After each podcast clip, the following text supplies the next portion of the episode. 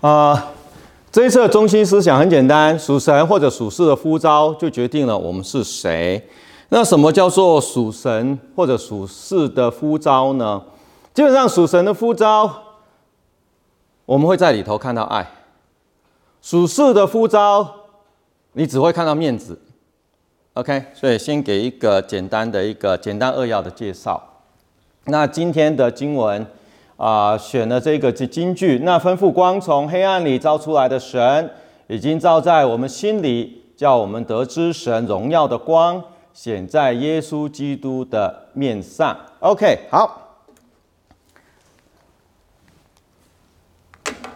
首先，我们要谈今天的经文的时候，它事实上是有两段跟旧约有关系的典故。那如果不把它讲清楚的话，很容易会误解到底保罗想要讲什么。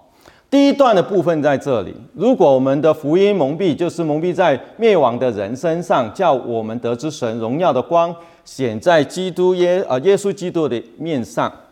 蒙蔽这个字，在这个哈四章之前，在三章，保罗事实上已经有给了很多的一些的介绍。这个的面纱或者说这个蒙蔽是来自于一个出埃及记的典故。在当时候，当这一些的犹太人啊，接着这个摩西的带领到旷野的时候呢，摩西要到这个山上去领这个的律法的时候，这一些的人在这个的平原的时候呢，啊，就开始作怪了，就是说领我们出来的那个摩西不知道怎么样了，到山上这么多天都没下来，那所以他们就啊。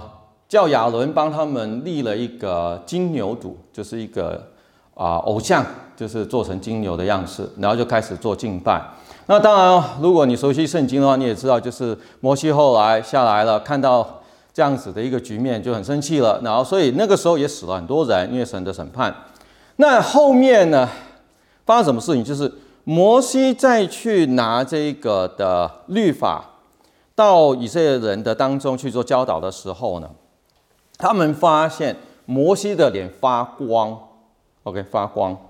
那在这个发光过程当中，他们就很害怕，就跟摩西讲说：“那你就麻烦你就是拿这个面纱，就是蒙住自己的脸。”所以就很奇怪，在当时候那段经文的记载，就是每一次摩西到山上去面见神的时候，那个面纱就拿下来。可是转过头来，当他下山见到这些人的时候呢，这个面纱就要就要蒙起来。那以至于在这一个的啊哥林多后书三章的时候，保罗就用这样子的一个典故去谈，说福音对于现在的这些人来说，事实上也是同样的一个的状况。明明就是已经都讲清楚了，可是呢，当他们面对这个的福音的时候，就会像他们当年面对摩西一样，中间挡了这个的所谓。啊，脸纱的这个的典故，所以这个是第一个。待会我会继续去谈那个摩西脸上的光是什么意思，只是先稍微给你明白一下这一段后面的典故。另外一段的典故在这里，是在第七节，我们有这宝贝放在瓦器里，要显明这莫大的能力是出于神，不是出于我们。很多时候，一般的解经哈会把这个瓦器。直接就是当做是，譬如说解释是当时候的人在用的那个瓦灯，就是那个灯哈是点点油的，但是用这个的瓦器做出来的，他们通常会用那个典故，所以呢，就是说这个宝贝呢，就像我们这个的啊瓦器做的灯一样呢，在里头灯光就就照出来就看到啊。理论上没什么问题，但是有一个不好的地方，就是它断了整个旧约的根基。事实上，这一段呢，它是来自于耶利米书的一个的典故。耶利米书那边发生什么事情呢？我给你的这一段是三十二节。事实上，整个旧约的高峰哦，是在耶利米书的三十一章三十一节。为什么？因为在三十一章三十一节那一边。是神借着这个耶利米，要给犹太还有以色列，就是那两国哈，要给他们一个的承诺，就是将来神会再一次的把他们归回，把神的话放在他们心里。那这一个是在整个旧约的概念当中，就是所谓约立约的语言，就是神要跟他们立约的时候呢，当他们听到这些话，就是说我要把我的律法放在你的心里，他们马上就会就会 click，就是哦，神在谈立约的事情。那在这个耶利米书三十一章三十一节那边就很特别，为什么？因为那个时候已经在这个的啊巴比伦的这个的侵略之下了。那在三十一章给了这样子一个承诺，就是说会有一个新约，OK，要跟你们立一个新约，将来神会跟这些的以色列族的人会再次和好，然后呢，律法会再次放在他们心里。然后在三十二章做了一件事情，他叫这个的耶利米去啊、买了这个的土地，然后呢，在当时候买卖土地呢，都会有这个签合同嘛。就像我们今天一样，你买一个房子，总要有这个的合同嘛。那他们做完怎么样？就是签好这个合同之后呢，他们会放在一个瓦器里头，然后把它保存起来，OK，以至于将来需要就是要检验的时候呢，他们就会重新从瓦器里面把这个合约重新拿出来。那为什么要叫耶利米做这件事情？事实上是要再一次宣告。神在三十一章三十一节给的这个的预言，这个的承诺是会真正落实。为什么？因为如果没有落实，如果神将来不再把他们带回来归回在他里头的时候，耶利米现在去买这个的土地立的这个合约是废的。你明白那意思了吗？因为如果我今天在亡国以前，我先买这个土地，然后呢，之后就国家就毁了啊！这个这个土地的产权还有人认吗？当然没人认嘛。但是如果这个国家它不会就这样子败坏灭亡，它还会有机会回归呢？哦，那就不一样哦。当回归的时候，我这些合约它会再一次的恢复它的那个的有效性。所以这个就是为什么会出现三十二节的这个典故。就是叫耶利米做这个动作，一个先知的身份做这个动作，去给所有他身周围的这一些的啊、人民知道一件事情，就是神说的话是不会废掉的。然后由先知去做这个买卖的合同，买这个土地，留下这个合约，告诉大家不要害怕，连这个先知都相信神的话，将来他们会再一次的回到神面前来，这一些的。合约的有效性会再一次出现。那当你有这样子的一个背景之后，你再回头看这个四章七节，就会比较容易明白他在讲什么。为什么？因为那个重心就不会再放在瓦器啊，这个瓦器到底在讲什么？是这个灯啊，还是说是一个要讲说我们人的身体是一个很很卑微的一个的东西啊？然后所以装在这个宝宝物，不是重点，不在解释瓦器，重点是在宝贝。宝贝是什么？你有耶利米的那个背景，你就知道宝贝是讲什么。新约，神当年给他们的那个约，现在再一次的，在保罗的这个的哥林多后书这边再一次的写下来了。神的约，今天承诺出现了，兑现了，就在以色列之后。流亡回归，再到整个的耶稣基督，再到这个教会的建立，然后我们看见神的约真的展现出来。那你有这一些的基本概念之后，我们就会开始谈为什么保罗要跟以色列民谈这些的事情。你要了解哥林多教会的背景，事实上那个时候哥林多教并不容易过。为什么呢？虽然他们在那个那个城市。大概等于今天的哈、类似一个纽约市这样子一个地方，就是在那边，就是各种文化都掺在里面。然后同一时间呢，它也很繁很繁华，因为有很多有人口，也有各种的这些的贸易在里头。所以呢，在表面上，在生活上来说，啊，这个是一个蛮富足的一个城市来的。可是，在那个教会的角度呢？呃，就不是那么容易一件事情。为什么？因为教会在当时候事实上是受逼迫的一群人，同一时间也是被轻看的一群人。所以在这样子的一个情况底下呢，他们事实上也在寻找到底我的 self identity，到到底我是谁呀？那所以呢，如果你有机会你去读这个哥林多前书开始，你就会发现这些人为什么会跟保罗吵起来，有原因的。那个原因就是他们在寻找我到底是谁。在这个纷纷扰扰的世代里头，在这一些很繁华的世界里头，到底我的位置在哪里？然后呢，这一个的问题不单单是在教会外在问这个问题，他们在教会里头也在问这个问题，所以才会产生出所谓的啊分党的问题。在这个哥林多前书，那我是属基法的，我是属阿波罗的，我是属这个基督的，我是属这个保罗的，所以有很多这些的纷争。但是问题在哪里？都在一个问题而已：我到底是谁？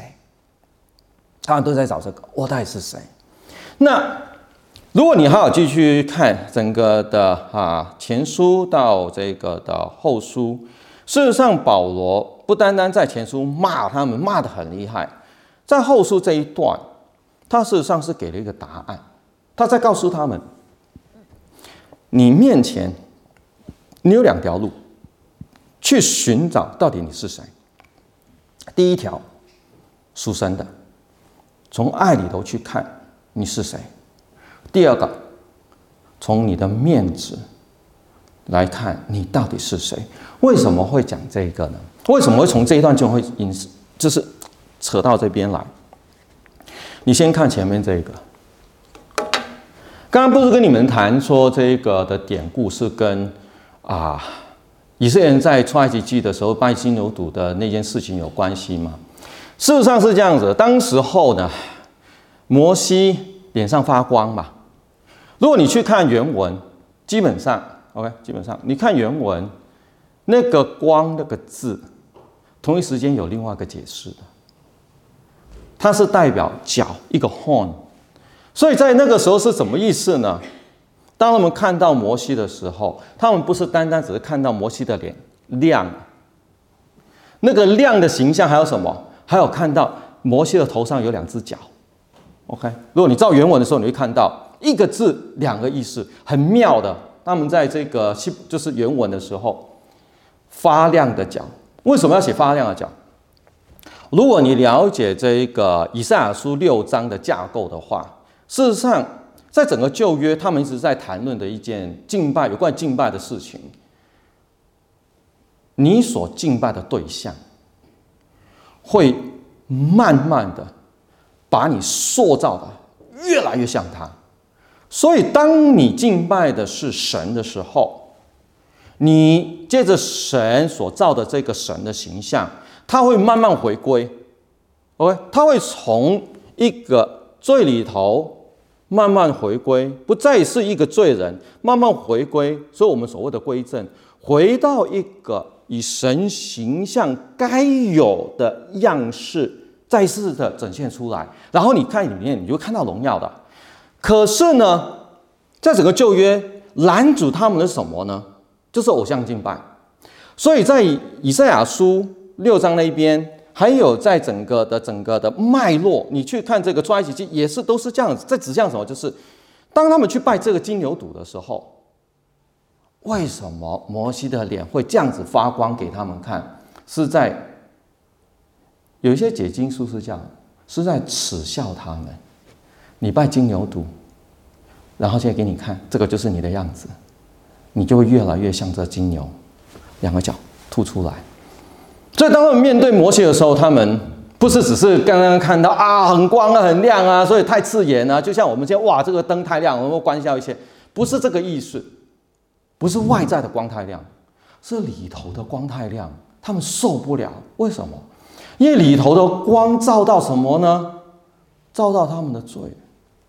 所以，当我每一次看到摩西的时候，他们看到什么？他们不是看到摩西。他要看到的是自己当初拜偶像的罪，是一种羞辱来的。所以在这样子一个状况之下，一般来说的应对手法，你去看这个旧约，从亚当开始都是来这一招的。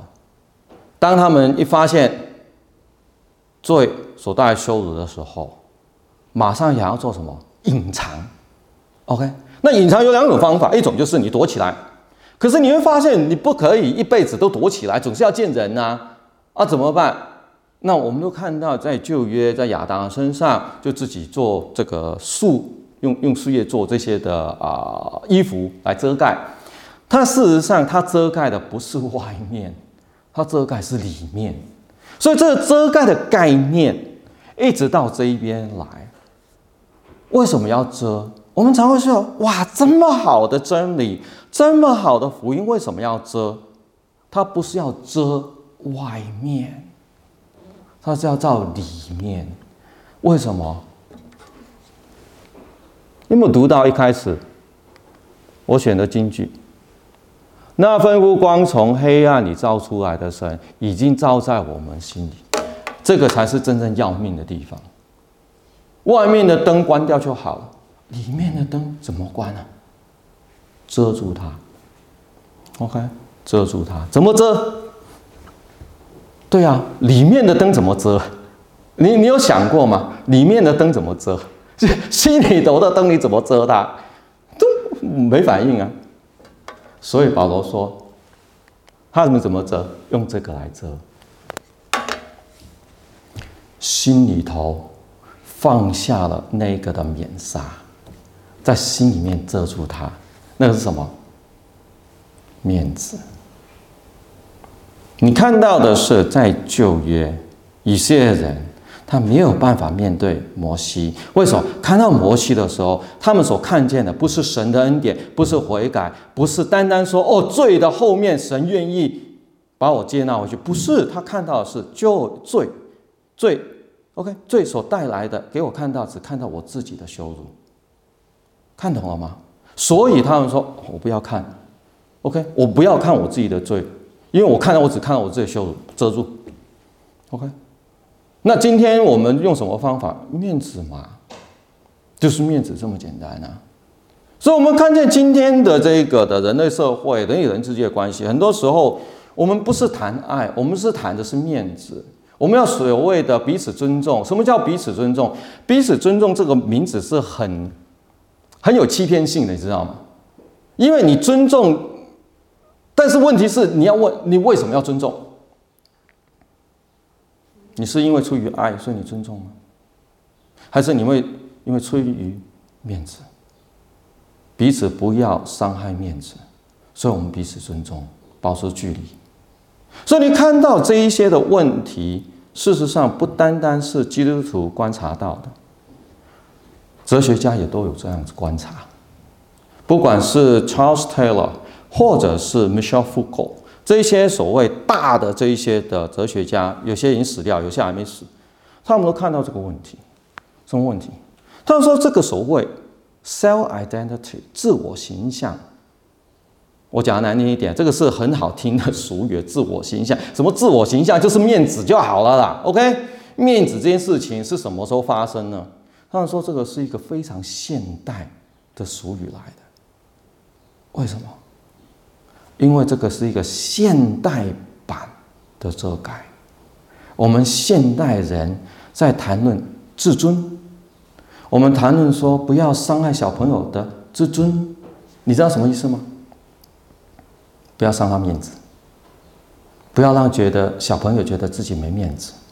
如果他从小你就让他觉得他很没面子，他长大之后他就没有办法过一个有自信。肯定自己的生活，所以到今天，当我们谈到说一些的所谓心理治疗，就是在这一个范围里头在打转，自尊，再来就是接纳，自我肯定，就解决了。OK，那但是我们就在讲，这个是一个假议题来的，这个东西是假的，人不需要面子，人不需要自尊。哇，等等，牧师在讲什么？这个不就是我们一生当中从小到大最最宝贝的东西吗？是不是？人要活得有尊严，我就算没有钱没有关系，但是我最少我要有尊严，不是吗？所以人最重要什么？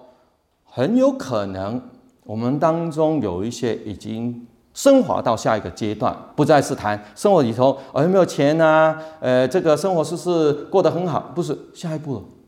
OK，我生命已经升华了，我不跟你谈钱了，我不是还在谈这些物质的东西，我开始在跟你谈人要活得有尊严，要有骨气。OK。这个是一个很大的隐忧，你知道为什么吗？我想要带你看看，当你在讲自尊，当你在讲自我形象的时候，你其实同一时间，你用面子挡住了你该看的东西。你知道你该看的是什么吗？我直接给你答案。为什么说属神的人不需要谈面子？属神的人，我们的呼召就是谈爱，不需要自尊，不需要尊严。我要你看一个东西就够了。我们不是有谈到这个新约吗？新约在哪里看到？耶稣嘛，对不对？刚刚都已经讲了。在耶稣的脸上彰显出来了，在哪里？在哪里？在十字架。耶稣让我们看见神的承诺、神的爱在哪里？在十字架。十字架是一个最丢脸的地方。你知不知道为什么那个时候他们吵得那么厉害？犹太为什么拒绝耶稣，拒绝得那么厉害？因为比拉多做了一件很很狠的事情，不过也是一个很厉害的事情。当时候，比拉多不是说我找不出这个人的罪来，但是逼于无奈，因为这一些的犹太人群众要钉死耶稣。啊洗手嘛，我们都看过那一段的记录嘛。那洗手嘛，不关我的事哦，是你们自己要钉的。然后他做了一件事情，很毒啊。当耶稣钉在十字架的时候，上面有一个板子，好吧，有一个板子，事实上是他后面他指使的。心里在上面写那个板写什么？犹太的王。哇，犹太一看到就就翻脸了。我们是要盯他没有错，因为他宣告他自己是我们的王。OK，但这个是他自称，所以就跟比拉多说不。你要改，你要补。他自称是犹太人的王，比拉多好不容易才找到这这这个机会来讽刺你。我管你的，就是犹太人的王。所以犹太人看到十字架，看到什么？羞辱。OK，那是整个民族的羞耻来的。所以当你面对一个钉十字架的耶稣的时候，当你是一个犹太人的一一个这样子，那他们那一代的犹太人。你怎么有可能接纳？你接纳就是同一时间你要接纳羞耻。但是他没看到是什么？十字架后面讲的是爱。耶稣有讲尊严，有讲自尊，有讲面子吗？没有。耶稣因为讲爱，所以他可以打破所谓的面子。所以他可以丢下在天上一切的荣耀，赤裸裸用最羞辱的方，连犹太人自己都受不了的方法，死在十字架上面。这个就是所谓神的呼召，用爱里头去彰显人的价值，自尊。真的讲的难听一点，很不屑。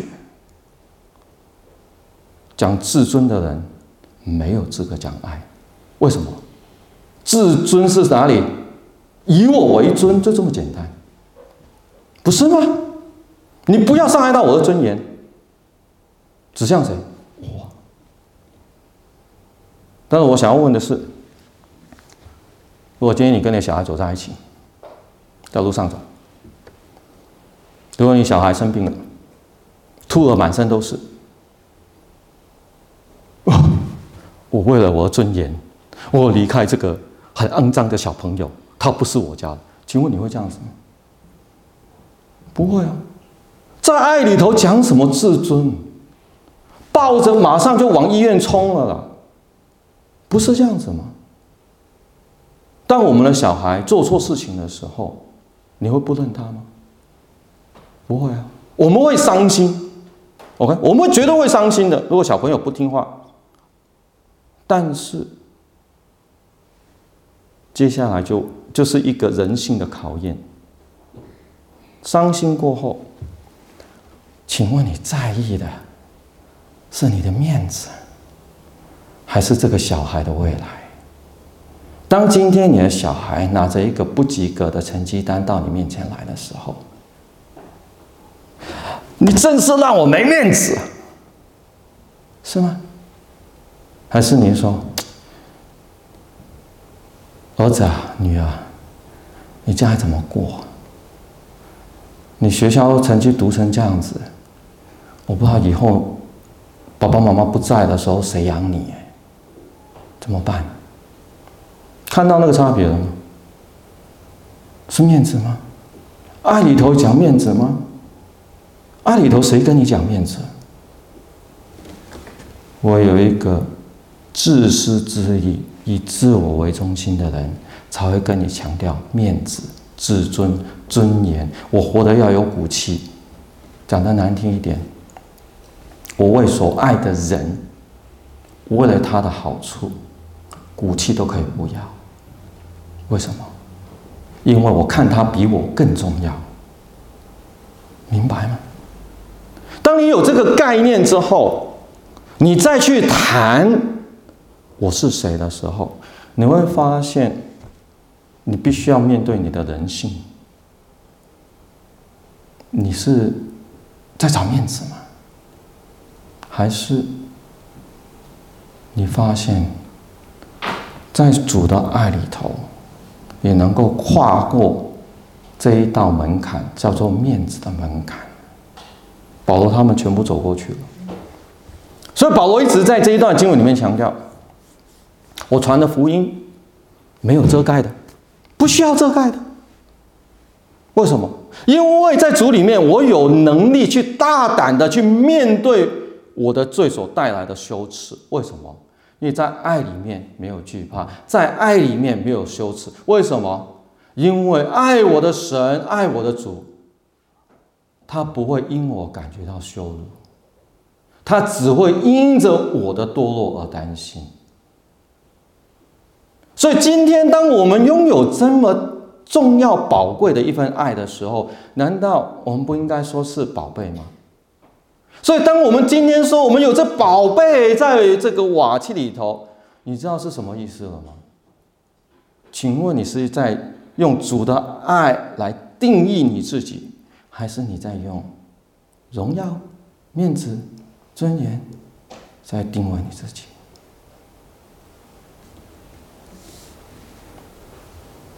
对于一个教会生活来说，这也是我们在彼此里头。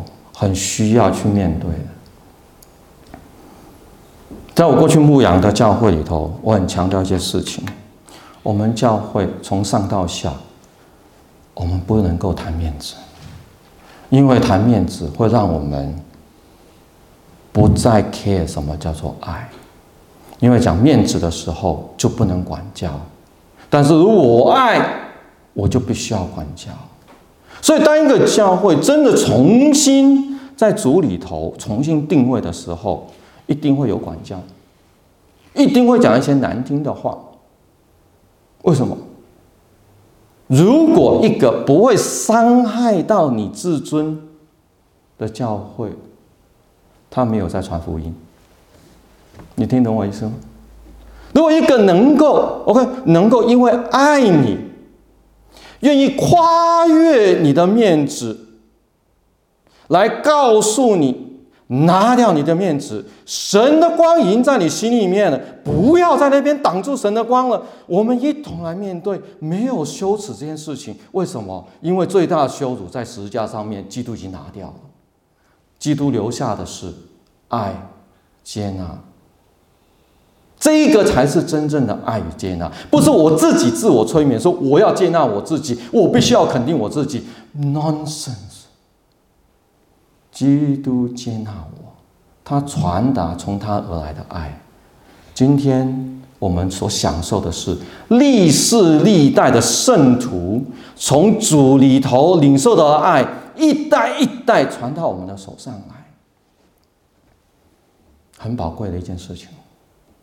所以在我们当中，我们可以谈爱，可以谈管教，但是最重要什么呢？这个很重要的，我们分辨。很多时候，教会如果没分辨好，也会把管教这件事情当做是面子。什么意思？如果是一个看重面子的教会。他会想办法把造成问题的弟兄姐妹、造成教会困难的的人，把他切割出去。这种的管教其实还蛮多的，老实讲，甚至讲的难听一点，更恶。更恶毒的做法是让人家知难而退，直接在教会里面排挤你，让你自己离开。我盼望我们教会不要发生这种事情。在我们的教会，管教应该是从另外一角度去做。在以前就一直有跟大家分享，不是单单说我们有难同担。有羞有羞辱，我们一起来分担，不是教会要把它背过来，听懂那个意思吗？对于一个已经陷在最里头的人，当他要重新站立起来的时候，就像一个生病的人，他有可能重新再站立起来吗？不可能啊！你要扶他啊，因为他还没有完全恢复啊，在整个过程当中是很漫长的，你需要付出很多的心力，你愿意摆上吗？这个不是单单只是说一个教会的口号，教会愿意摆上吗？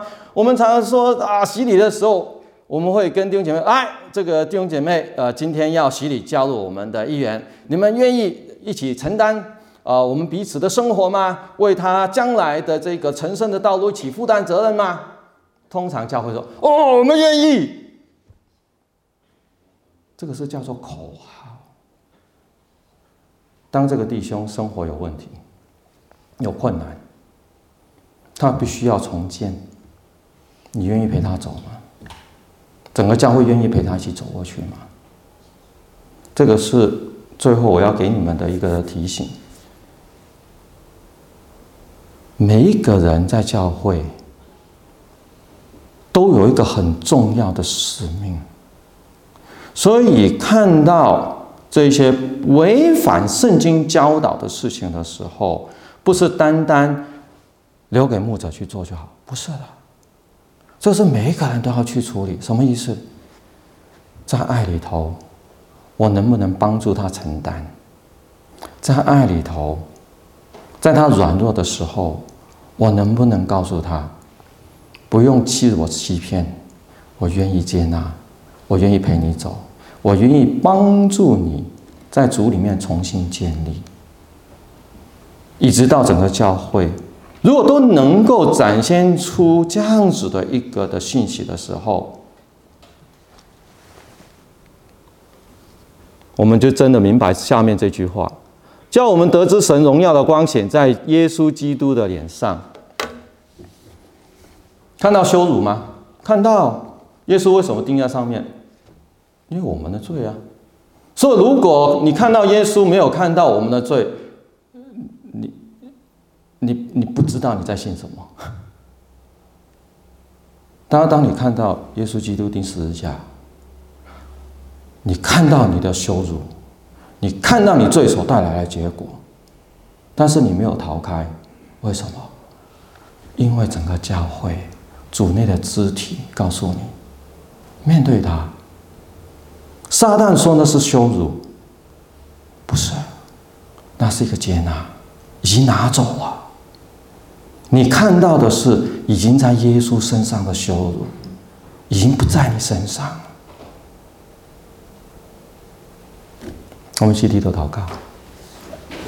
父神，我们在你面前，我们求神你恩待怜悯。我们属于这个世代，被世代所影响的一群人，以及我们很容易把很多神的教导扭曲，变成是世俗文化的教导，而且还把它当做是教会里面理所当然的教导。求神你帮助，让我们明白，在基督里。重要的不是尊严、自尊，重要的是在爱里头彼此谦卑的服侍。那我们所看见的是，神所带来的是福音，而不是指责；神所带来的是平安，而不是审判；神所带来的是一个家。而不是一群只追求自我形象、自我感觉良好的一个社会组织。求神你恩待怜悯，让我们都能够在主里面，因着你给的真理、你给的爱，我们真正得自由。我们奉主耶稣基督宝贵圣名祈求，阿门。